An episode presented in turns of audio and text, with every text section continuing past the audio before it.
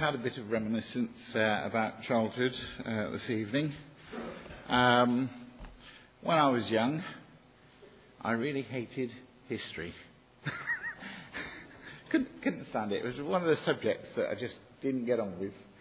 Um, and, and yet now, if, you if I read historical fiction or historical fact, I find it really, really interesting.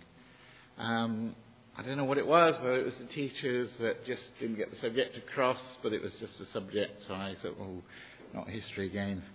Um, but I suppose part of it is down to me because what I certainly have is no concept of chronology. I've Got no idea what year things happen. I mean, there, there are certain givens, you know, getting married and birth of children and things. Can get the year right on those, but um, but on a lot of things, uh, I just, no idea. I know roughly when it is. I've got no real idea uh, of chronology, and perhaps that's why um, I'm not that great about history. But what we're looking at uh, as we go through the book of Judges is, is what is it that we can actually learn from history? And I, and I wonder if that's perhaps part of my problem as well, is that I never thought there was an awful lot to learn from history because history at school was all about which king succeeded which king and at what time and what was going on in Europe or the rest of the world or whatever. And I never quite got why it had that much interest or relevance to today. But actually, again, because I will read some historical fiction and historical facts now, you start to piece together things in a different way and sort of see a bigger picture and start to understand how things have unfolded. Uh, I'm reading a book at the moment, one of the points the author makes is that actually the point of studying history is so that we don't make the same mistakes again. So he's saying that there's nothing you can actually learn from history that will help you prepare for the future, except that you can look back and see mistakes that have been made and try and make sure that you don't make them again. Now, this guy's not a Christian. I'll refer to him again uh, later on at the end. But one, one of the thoughts about this is that if you go through the Old Testament, what you see is a people who are following God that nonetheless make the same mistakes time and time again. And God is trying to give them every opportunity to learn from those mistakes.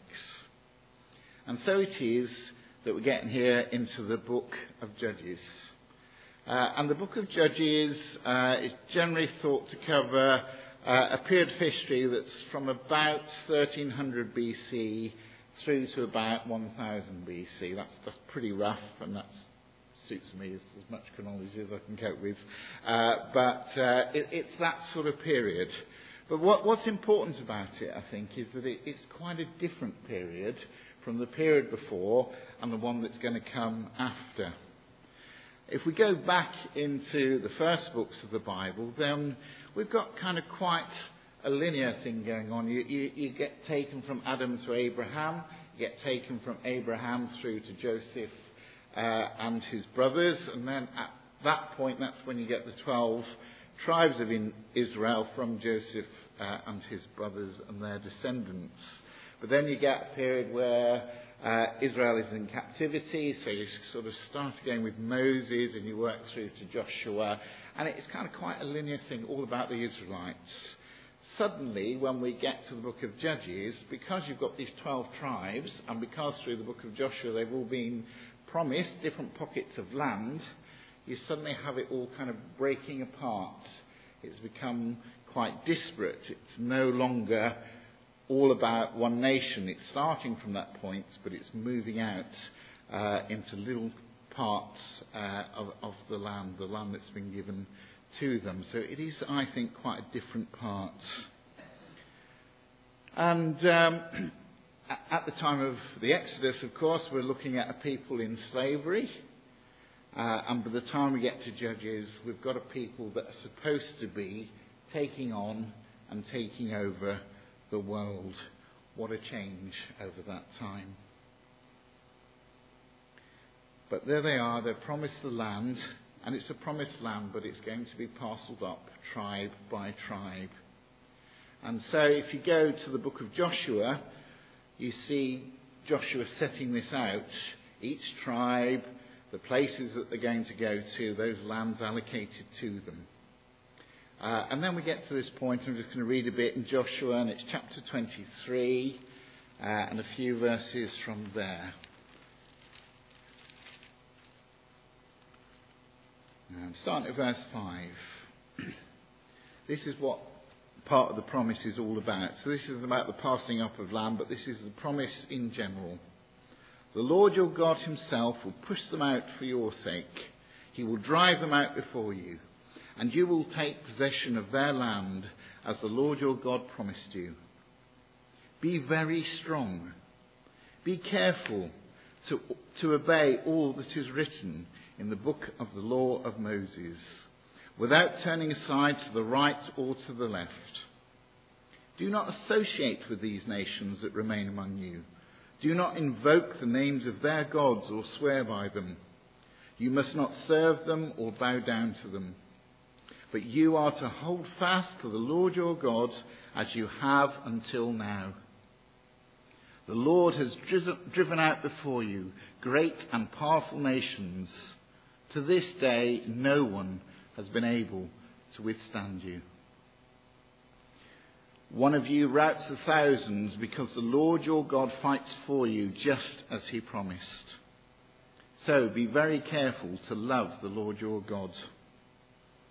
But if you turn away and ally yourselves with the survivors of these nations that remain among you, and if you intermarry with them and associate with them, then you may be sure that the Lord your God will no longer drive out these nations before you. Instead, they will become snares and traps for you, whips on your backs and thorns in your eyes, until you perish from this good land which the Lord your God has given you.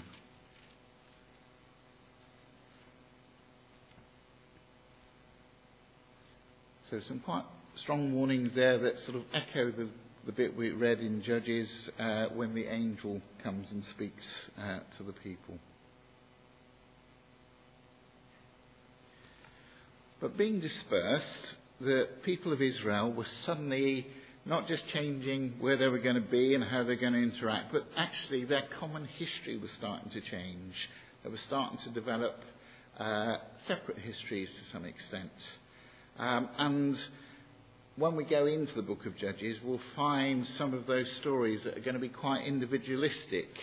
Um, they're tales of heroism, they're, uh, the success that's come about from a good example. These judges have been put in place in different tribes uh, to make different points to the people so they might learn more about God and learn more about His presence with them. So it all becomes quite different, I think. Um, and these sort of tales of heroism, these examples uh, of how to succeed, have echoes in some of the heroic tales as well that we hear amongst uh, the Greeks and the Romans. Uh, just sort of seeing how hero stories uh, develop up, really. Uh, and if you think about the Greeks and the Romans, they too were, you know, those stories are quite often dispersed over quite wide lands as well uh, and feature a variety of characters. And I think, as Anne was saying earlier, with the book of Judges, it's probably not a book that many of us know from start to finish. It's probably a book where we know certain stories because they're really big and important stories in the Old Testament. Uh, and having that view of what was going on uh, throughout um, is, often lost, and perhaps what we'll gain uh, through these studies over the coming weeks. But certainly at the start, the whole idea is about setting up. It's about saying, right, this is going to be our land. Um, we must drive out uh, the enemy and settle down. And in chapter 1, it kind of starts off well enough, really. They seek the Lord about uh, what's next to be done, uh, and it's Judah that's going to settle first, and Judah is obedient in that. Um, it might seem a little bit when we've read those verses that they were thinking, hang on, we don't want to go it alone. Let's see if the Simeonites will come along with us. You know, a stronger case uh, for the work that we've got to do to, to uh, claim our land. Uh, but actually, the opposite is true. Judah was the you know, one of the biggest and, and strongest of the tribes. Uh, and Simeon was one of the smallest and weakest. So actually, it wasn't a case of we need your help. It was let's work together because some of the land uh, is, is, kind of uh, not exactly intertwined, but Simeon is going to sit within uh, Judah. Uh, and so actually, it makes sense to work together. It also makes sense that Judah goes first because the Israelites have come out of Egypt uh, and they're going to be working from south to north, and that south is Judah and Simeon. So it all makes actually perfect sense. Uh, and certainly what we see here is no sign of any disobedience of any kind at all. Um, so Judah was sort of showing some kindness in helping small Simeon, if you like, as a, as a tribe, uh, learn how the conquest works, how the invasion works, if you like, uh, and then would help them along with their own conquest and making sure that they kind of had that support of, of a, a, big tribe right behind them if, if, they needed them.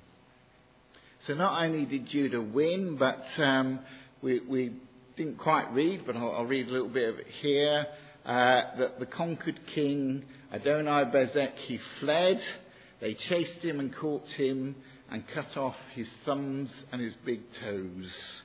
Uh, it seems an odd punishment, uh, but we then go on to read how he, as a king, did that to his enemies as well. And basically, it was saying it's taking you out of battle. Kings would have led their tribes into battle, uh, and if you've got no thumbs, you're not going to be able to hold a sword.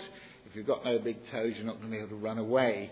So it was a punishment meted out to sort of say, we're taking away your authority. Uh, and in fact, uh, in the next verse, Adoni-Bezek uh, recognizes himself, you know, why he's had that punishment, and he says, No, God has paid me back for what I did to them. He's talking about the 70 kings uh, that he himself captured um, and meted out the same punishments.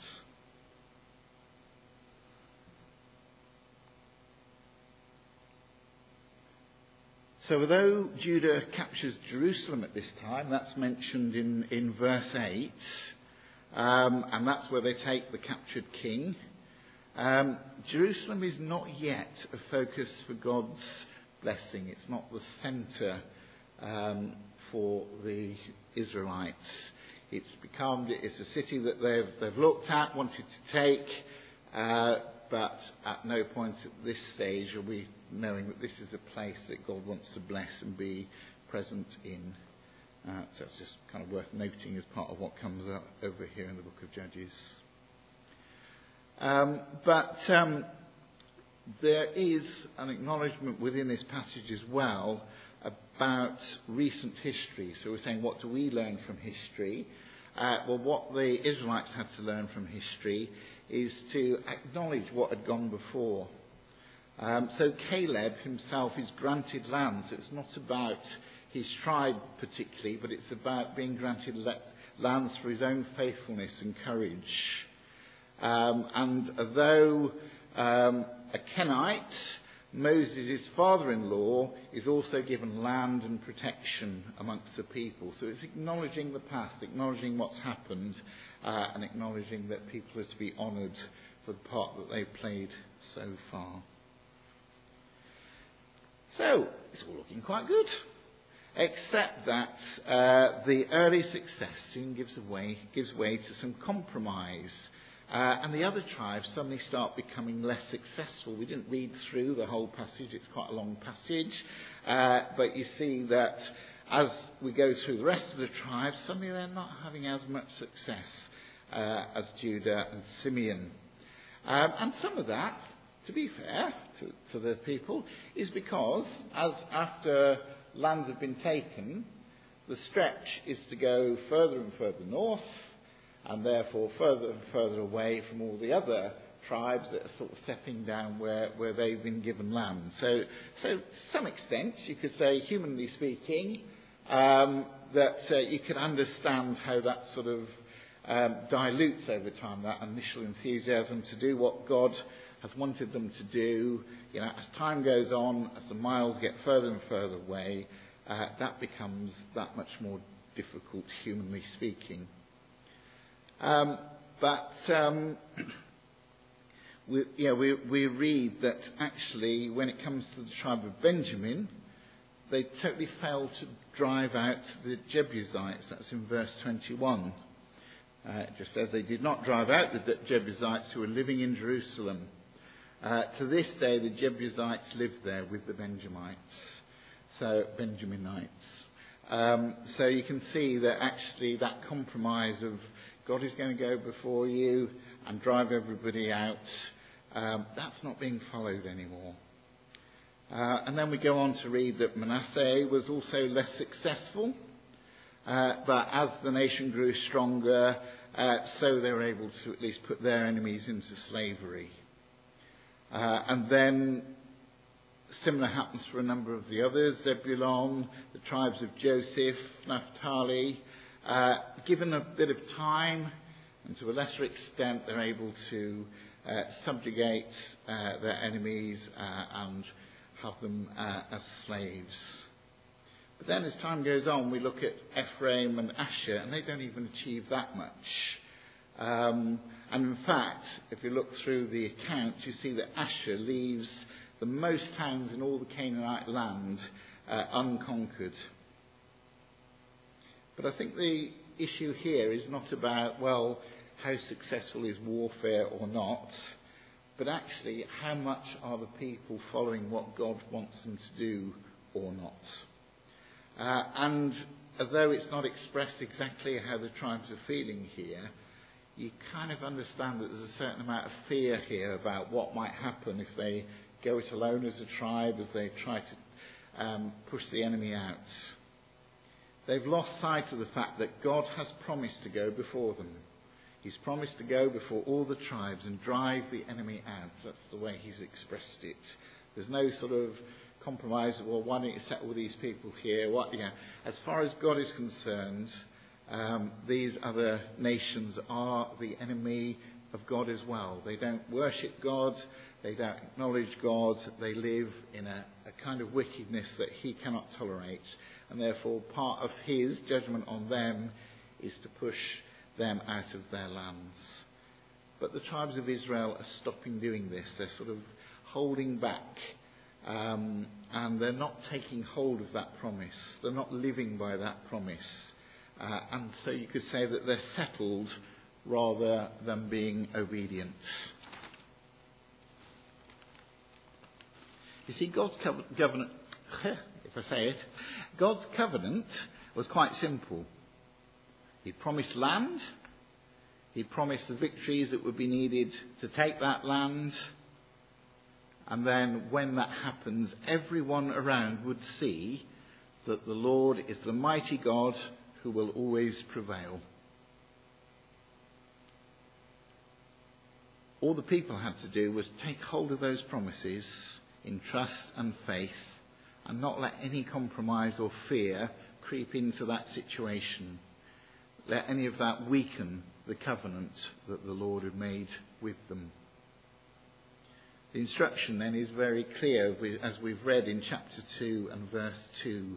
You shall not make a covenant with the people of this land, but you shall break down their altars. This is all about the true God being known and seen and recognized. And this is what the people of Israel stopped doing. They saw that it was easier to kind of live with a little bit less conflict, a little bit less warfare. Perhaps being a bit more at peace with the people who already occupied the land, not always wanting to subjugate those neighbours into slavery. And you know, by today's standards, we'd say, well, actually, that probably is God's will. God does want us to live in peace where we possibly can. God does want to follow ways that point to Him but uh, aren't military in the way that we uh, make God known. Surely that's right. That, that makes good sense as a plan. But you see, back then, God's plans did talk of conquest. They did talk about defeating wickedness. They did talk about a new future. And when God talks to his people and talks to the tribes about the wars ahead, what he's also promising is a period of peace afterwards. But as we go through the book of Judges, we'll see that as a result of that disobedience, instead of there being periods of peace, we just find all the conflict protracted, the nation further divided, the nation losing its way from God, and the nation having to cry out to be rescued by God once again. And as we go through, we'll see that happen on many an occasion. So if by looking ahead, we can see, because of the angel's appearance at Bochim, uh, and calling that a place of weep, uh, weeping, because that's what Bochim uh, apparently means, um, we can look ahead and sort of see, well, actually going through the rest of the book of Judges, going through the rest of the Old Testament, we can see a people that keep turning away from God. And so we can see why that was a time of weeping when the Israelites realized that they'd let God down. But actually, for the Israelites at that time, they were looking back. Uh, and they'd look back to a time when they'd made promises to be faithful to God, to saying that they, they would always follow His ways, that they would not uh, get involved with the nations that they were conquering. And you know, in our Bibles, we have the book of Judges. I've got mine starting on page 226. I just have to flick back to 225, and that's where that promise is made. I know that's just happens to be my printed Bible. It has nothing to do with the passage of history, but as I told you at the start, I'm not great on chronology. But we're not talking about uh, too big a time gap between Joshua talking to the people uh, and saying, before God, we're going to say to our God, we are here to serve him and obey him. And yet within a page, yes, I'm sure that's a passage of a certain amount of time, but within a page they've done just that, haven't they?